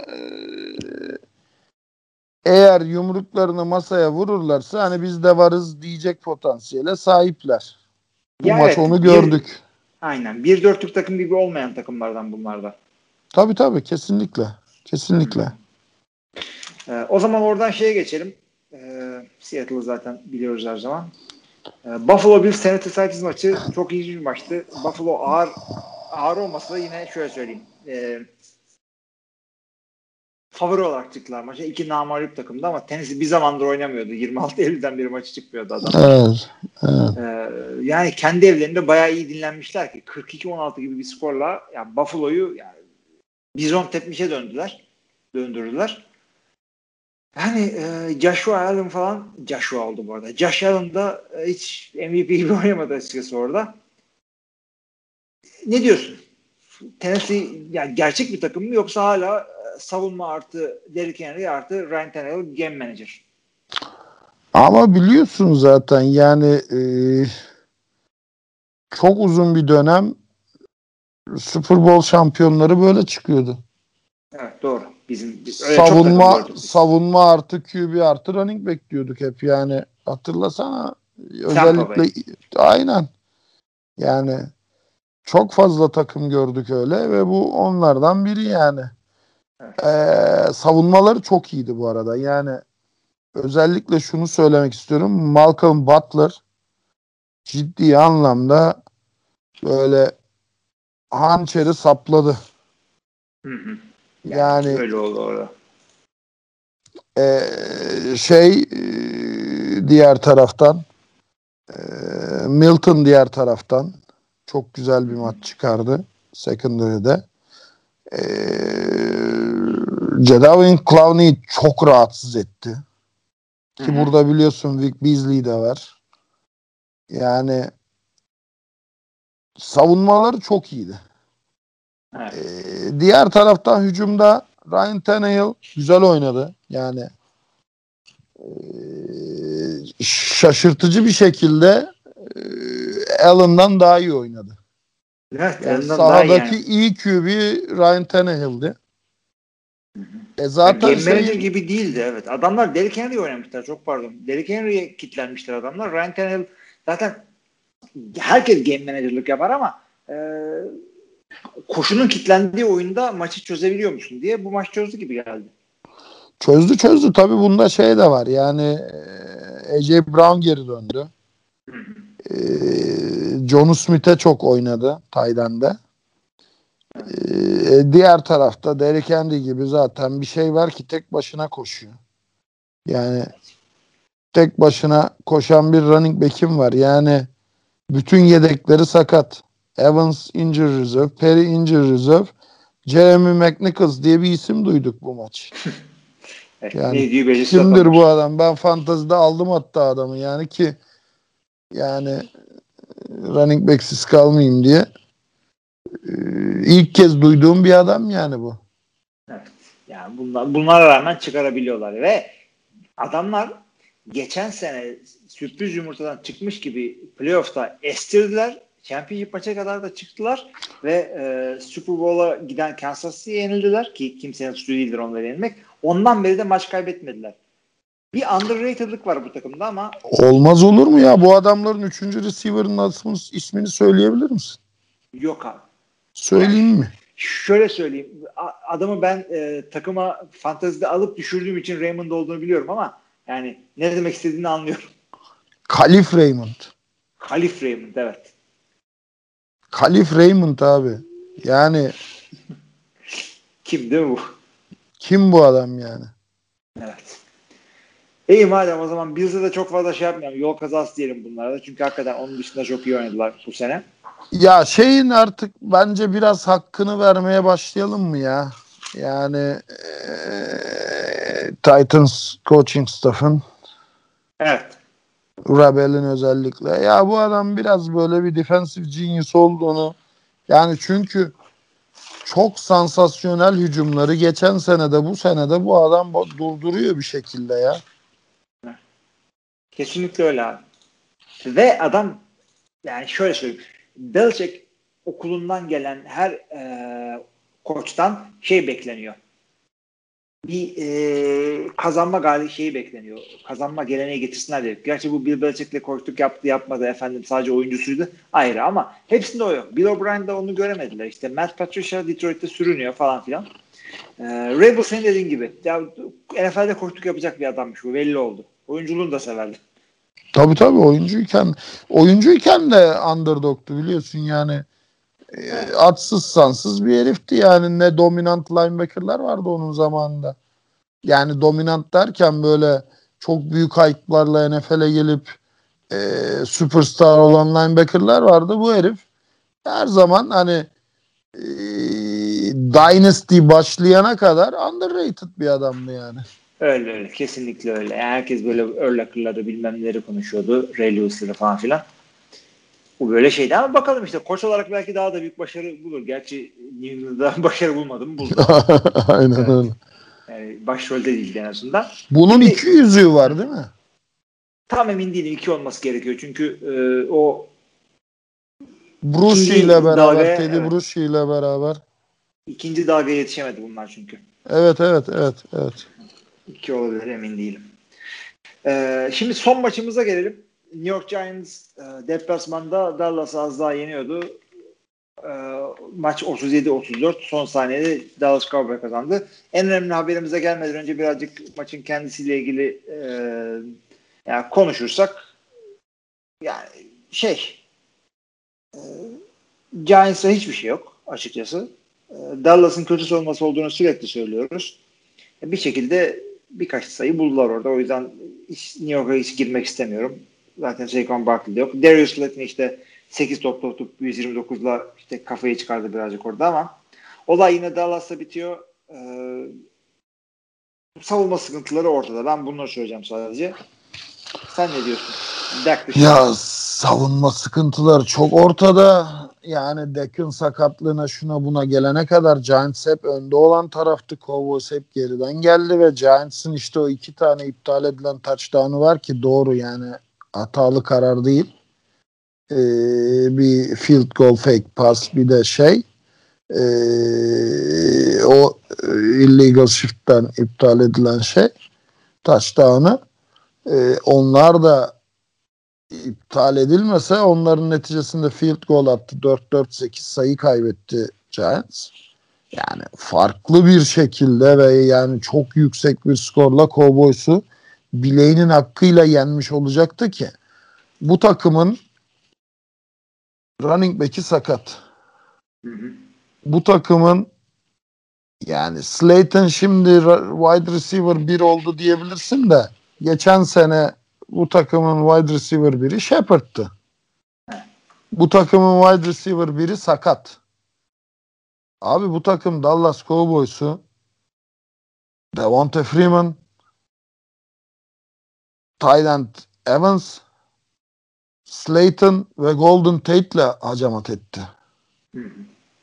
Yani bu kadar patetik olamazsın savunmada. Bu adamları durduramıyorsan sen o zaman Kelsey'lere, Hill'lere, Sammy Watkins'lere direkt havlu at. Maça çıkma yani.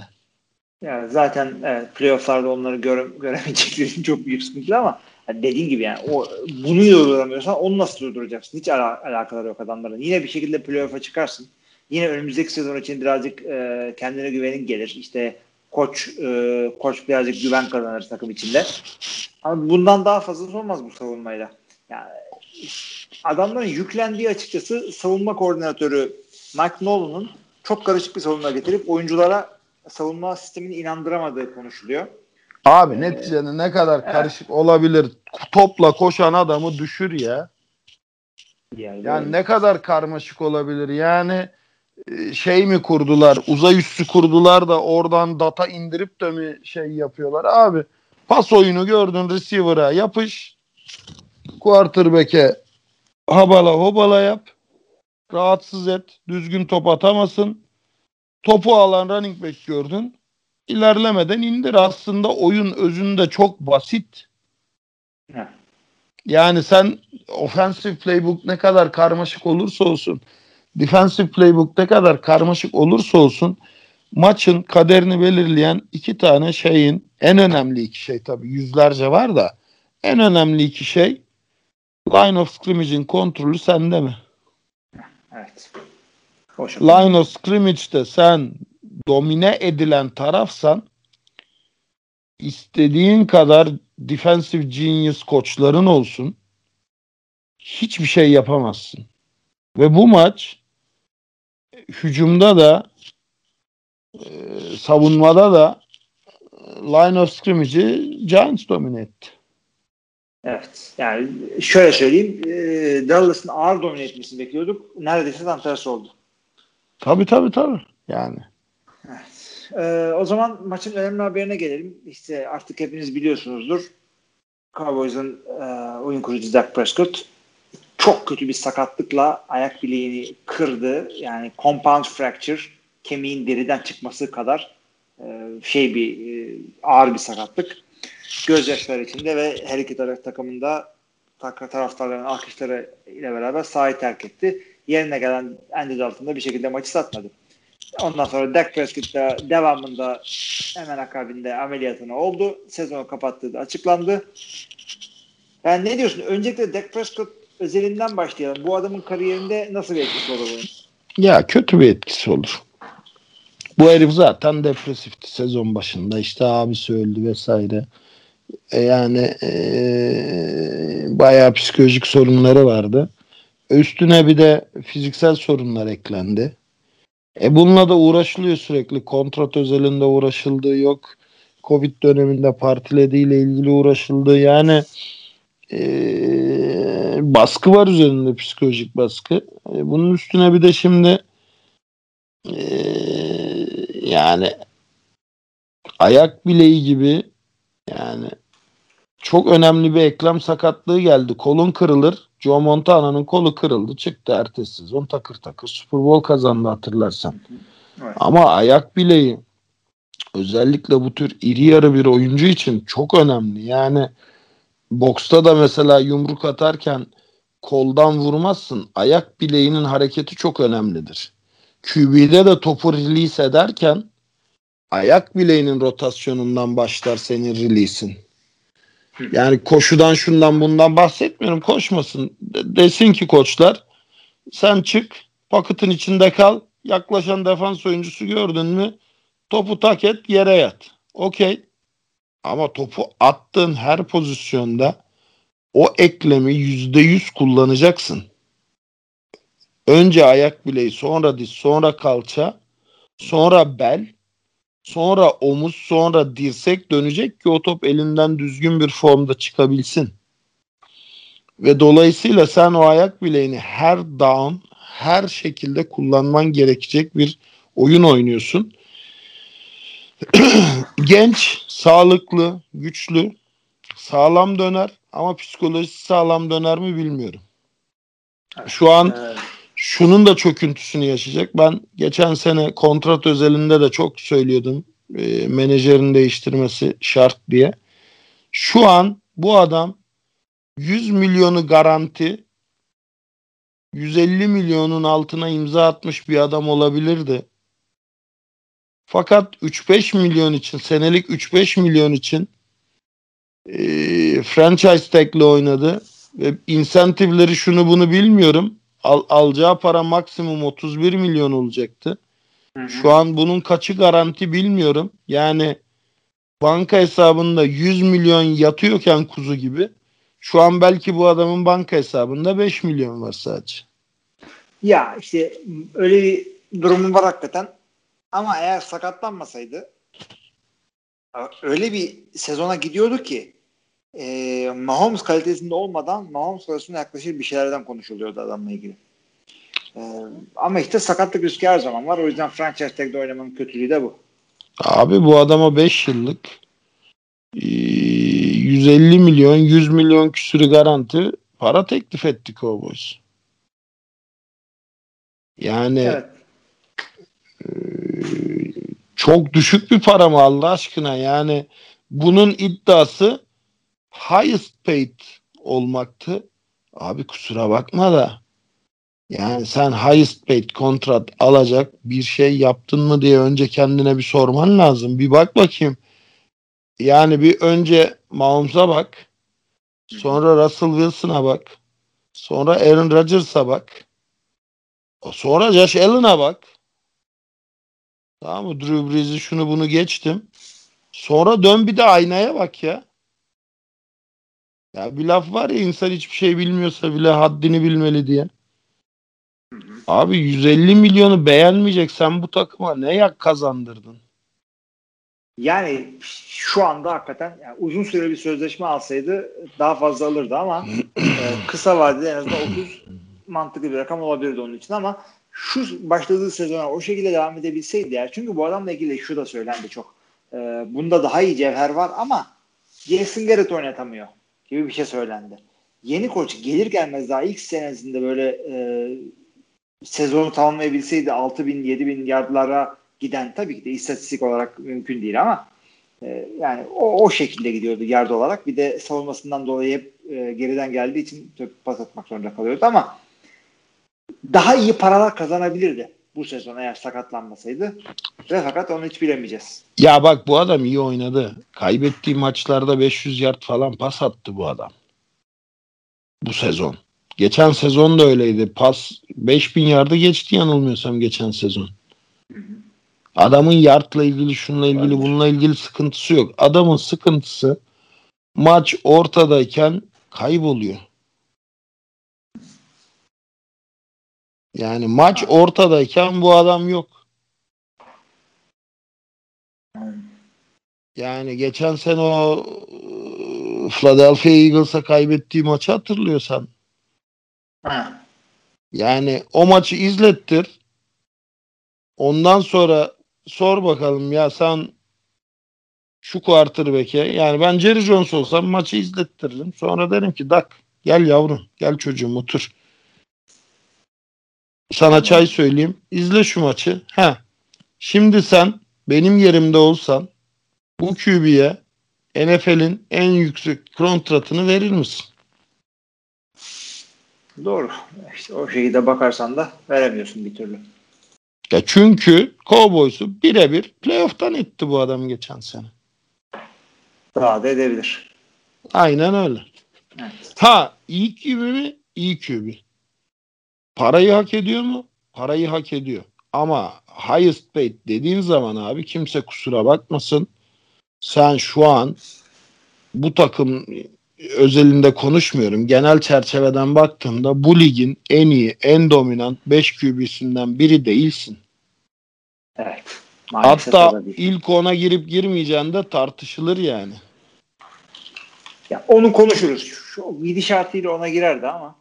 Ya işte belki girerdi ama yani anlatabiliyor muyum? Yani 6. sıradan girmezdi yani. Yani 5'i zorlayacak bir sıradan girmezdi. Belki girerdi evet. Tamam madem o şekilde şeyi sormak istiyorum sana son olarak. Dalton'la bu takımın gidişi ne kadar olur? Valla Dalton açıkçası bu sene Cowboys'a oynamaya gelmedi. Yani Dak Prescott sakatlandığında da sanki böyle olağanüstü bir durum olmuş da tatili yarıda bırakıp ofise dönmüş adam gibi ofluya pufluya başladı. Ama Dalton'un kumaşı belli. Yani Dalton game manager'ın üstü bir QB. Ve bu takım Dalton'un hayatı boyunca görmediği kadar iyi bir takım. Yani bundan önce AJ Green'i vardı. Ondan önce Ochocinco'su vardı ama bu takımda Ochocinco'su vardı değil mi? Ochocinco'su vardı galiba, evet. Vardı, evet. Son senesinde belki. Son senesinde, evet. Ya hani bunları geç. Abi bu takımda yok Cowboys'ta. Ha? Yani şey yok yani ne istiyorsan var. O zaman bu Dalton'ın da artık yani kariyer yılı olmak zorunda. Bu adam NFL'de kontrat kovalıyorsa daha. Zaten bu takıma gelmekteki en büyük beklentisinin bu olması gerekiyor. Şimdi Teddy Bridgewater şu anda neden starter oldu? New Orleans'a gitti. Saçma sapan bir takıma gitmedi. New Orleans'a gitti. Bir sene oturdu. Breeze sakatlandı. Çıktı, kendini gösterdi. Maçlar kazandı. Kontrat aldı. Dalton aynısını yapmak için geldiyse eğer çok doğru bir karar verdi. Tesadüfte gerçekleşti isteği. Şimdi starter oldu. Dalton'ın şöyle bir özelliği var. Bu adam neden elitler arasında konuşmuyoruz? Çünkü kötü takımlarla kötü oynuyor. Yani bu adamın Cincinnati'de çok kötü takımları oldu ve o takımlarla kötü oynadı. Ama takımı biraz iyi olduğunda playoff'lara falan çıkardı yani. Bir şeyler yaptı bu adam. İyi takımlarla iyi oynayabiliyor bu. Evet, evet. Çok iyi takım oldu ama şu anda da iyi bir takımda. O yüzden yani game manager'ın bir tık üstü. Evet. Dalton aynen değil öyle. Yani game manager değil. Game manager'ın bir tık üstü. Ama acaba ne kadar üstü? Yani bunu göstereceği sene bu sene. Ya sene içerisinde Dallas birazcık kervan yolda düzülecek ama savunmayı biraz toparlayabilirse bir şekilde. Dalton'la bir şeyler yapılır. Playoff'u zaten kazanırsın da. Dalton'la bir şeyler yapılır burada. Öyle düşünüyorum ben de.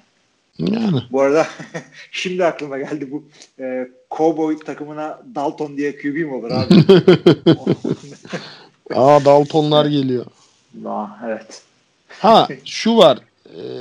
Şimdi bundan sonraki fikstürümüz biraz rahatlıyor, tamam mı? Yani Arizona'dan sonra Washington'la Philadelphia var.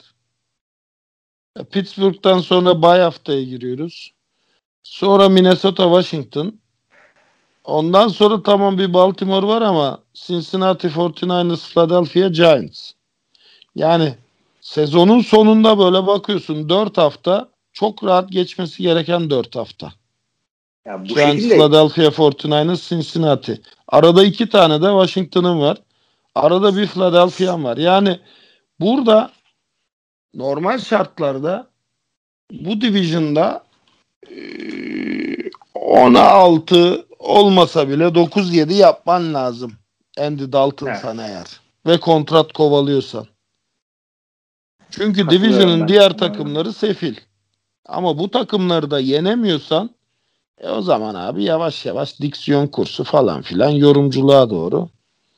Sen de evril yani her eski QB gibi. Evet ya ben de ona da katılıyorum. Burada bir şeyler yapacak malzeme var dediğin gibi. Yani buradan 7-8 galibiyet çıkarabilir aslında Cowboys. Neden çıkaramaz?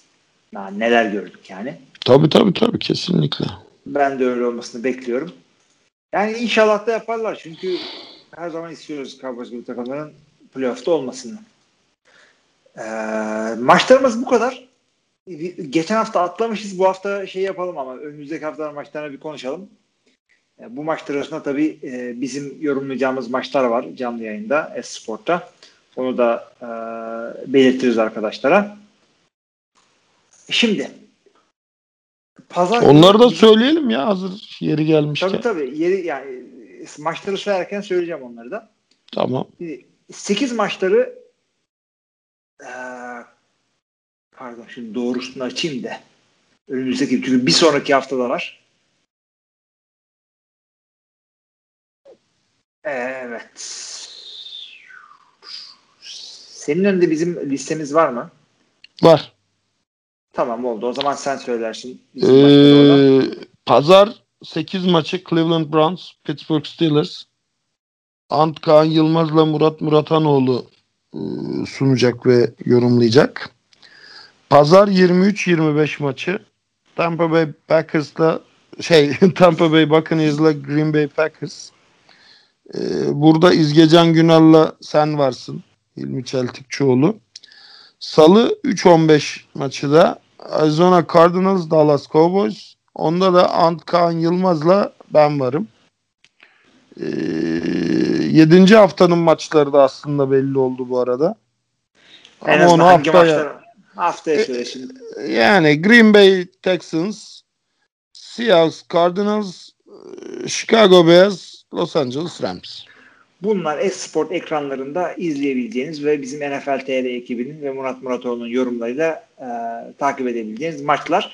Ama onun dışında da oynanacak maçları söyleyelim. 8 maçları işte Cleveland Pittsburgh, Cincinnati Bengals Indianapolis Colts, Denver Broncos New England Patriots, Detroit Lions Jacksonville Jaguars, Washington Football Team New York Giants, Houston Texans Tennessee Titans, Chicago Bears Carolina Panthers, Baltimore Ravens Philadelphia Eagles, Atlanta Falcons, Minnesota Vikings. Yani buradaki açıkçası önemli maç şey değil. Yani çok fazla yok. Ya buradaki maçları nasıl seçtiğimizi biz anlattık mı dinleyicilerimize? Aslında biz buradayken anlatabiliriz onu ya. Yani bize, sen anlat o zaman. Ben anlatayım o zaman. Bize NFL, bize derken kanala tabii, pazar 1 maçlarından, yani bizim saatimizde pazar 8 maçlarından 2 tanesini gönderiyor. Bu 2 maçtan birini seçin diyor. Yine pazar 11 işte maçlarından, işte 11-25, 11-05 maçlarından 2 tanesini gönderiyor. Bunlardan birini seçin diyor. Bir de Monday Night Football. Yani elimizde fazla esneklik yapacak, manevra yapacak şey yok. Yani şu maçı niye gösterdiniz veya bu maçı niye göstermediniz derseniz bilin ki bundan dolayı. Bu seçim konusunda da bizim birazcık önerilerimiz dinleniyor. Yani neredeyse dinleniyordu. Evet. Ama yine yani de biz feedback'imizi veriyoruz artık. O kadar. Gelirsek işte yani bu pazar maçlarında senin özellikle seyredin dediğin bir şey var mı? Pittsburgh Cleveland iyi gibi. Ya Pittsburgh Cleveland güzel olur. Çünkü ikisi de winning takım. Yani orada güzel bir şey olacak. Yani en azından kağıt üzerinde bir kapışma olacak. Yani iyi takıma karşı iyi defans, iyi ofensa karşı iyi defansı izleyeceğiz. Steelers'ın defansının maşallahı var. Yani hücumda onlar da biraz bocalıyor. İşte Claypool çıktı. 4 touchdown yaptı. Juju hala biraz yani silkelenemiyor. Yani zaten podcast'te üstüne basa basa kaç kez söylendi. Yani wide receiver 1 değil Juju. Bunun scout raporunda da zaten yazıyordu. Hani kolejde çok dominant bir oyuncuydu ama yani hızı ve çevikliği eksik. NFL cornerbackleriyle separation yaratmakta sıkıntı yaşayabilir diye. Şimdi Antonio Brown'la oynarken Antonio Brown ve Le'Veon Bell'le çok açık alan buluyordu slotta. Tabii. Ama ne zaman wideout'a geçti orada artık bu handikapları gözümüze daha net görünmeye başladı.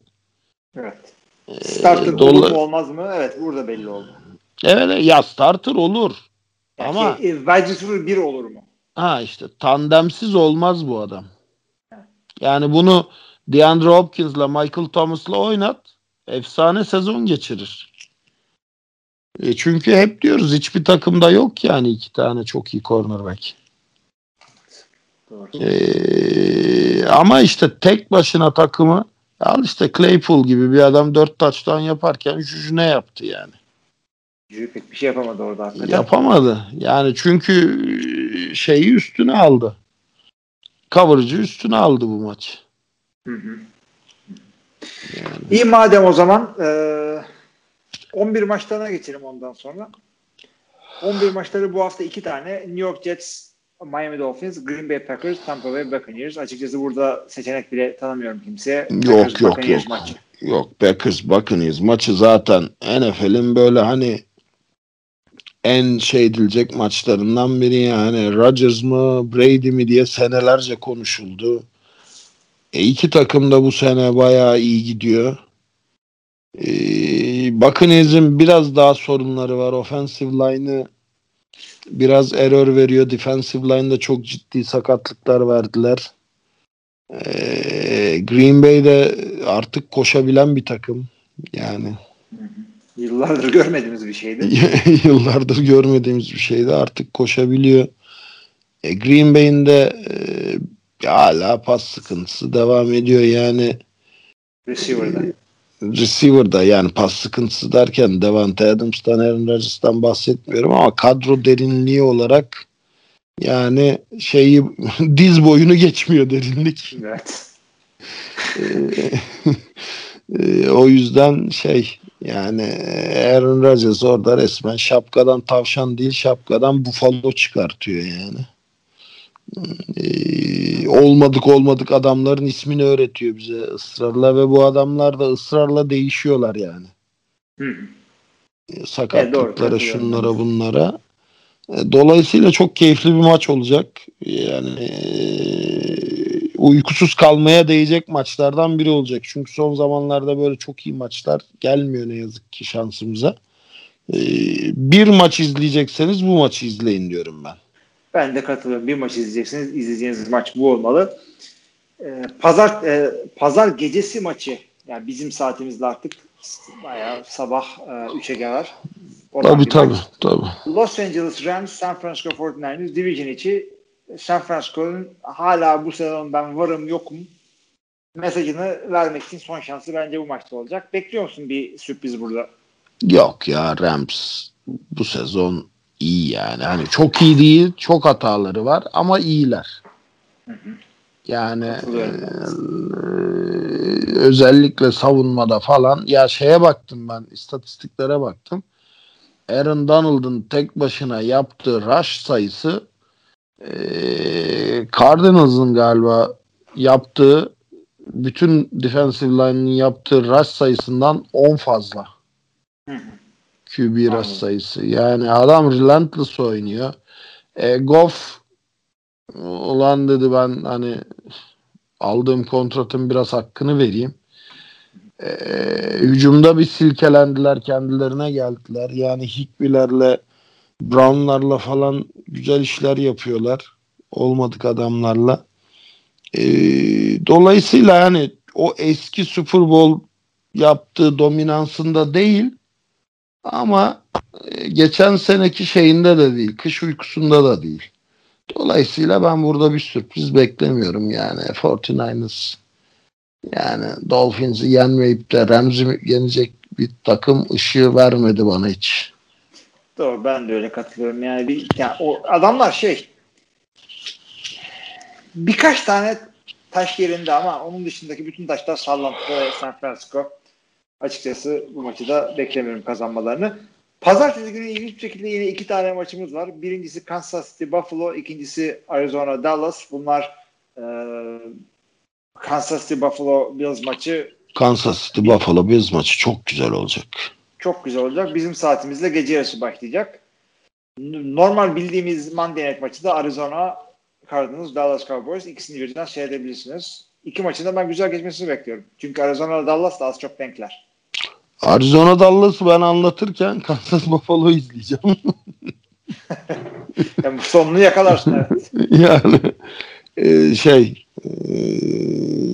Arizona Dallas maçını ben anlatacağım Antkan'la.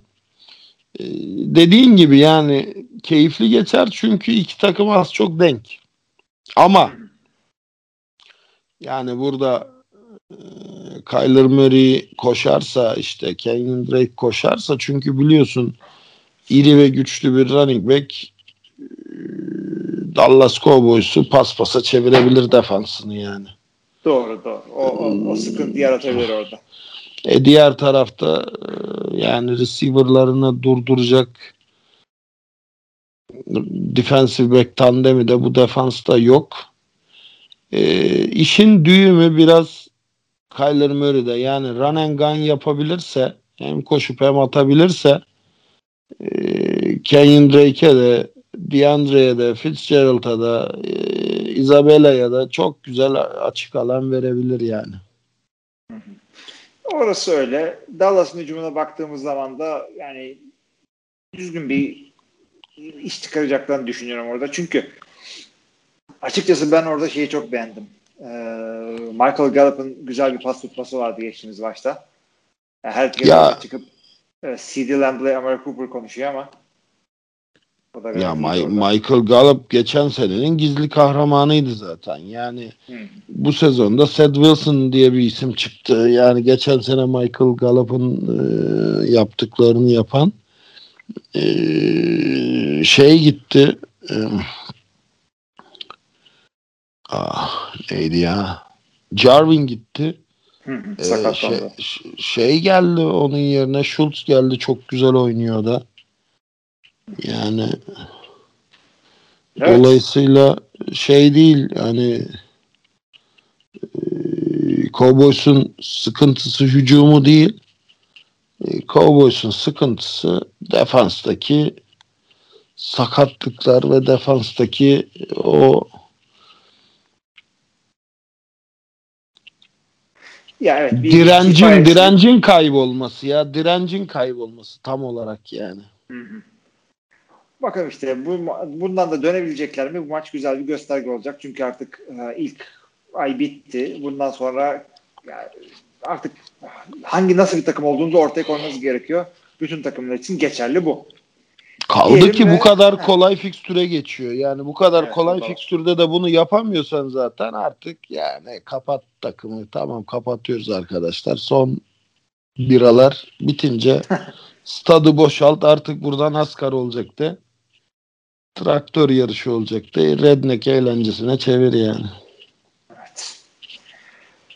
Evet, güzel. O zaman bu şekilde kapatabiliriz ilk bölümü. Var mı başka söyleyeceğim bir şey? Yok bir şey. Yani sence konuşulmadık bir şey var mıdır? Ya varsa da artık onu sorularda geliyor zaten. Bizi boş geçirmiyor arkadaşlar, sağ olsunlar. Eyvallah. O zaman podcast'ımızın sonuna gelmiş bulunuyoruz. Soru cevap kısmına katılmak isterseniz oraya bekleriz. Diğer herkese de iyi haftalar. İyi haftalar.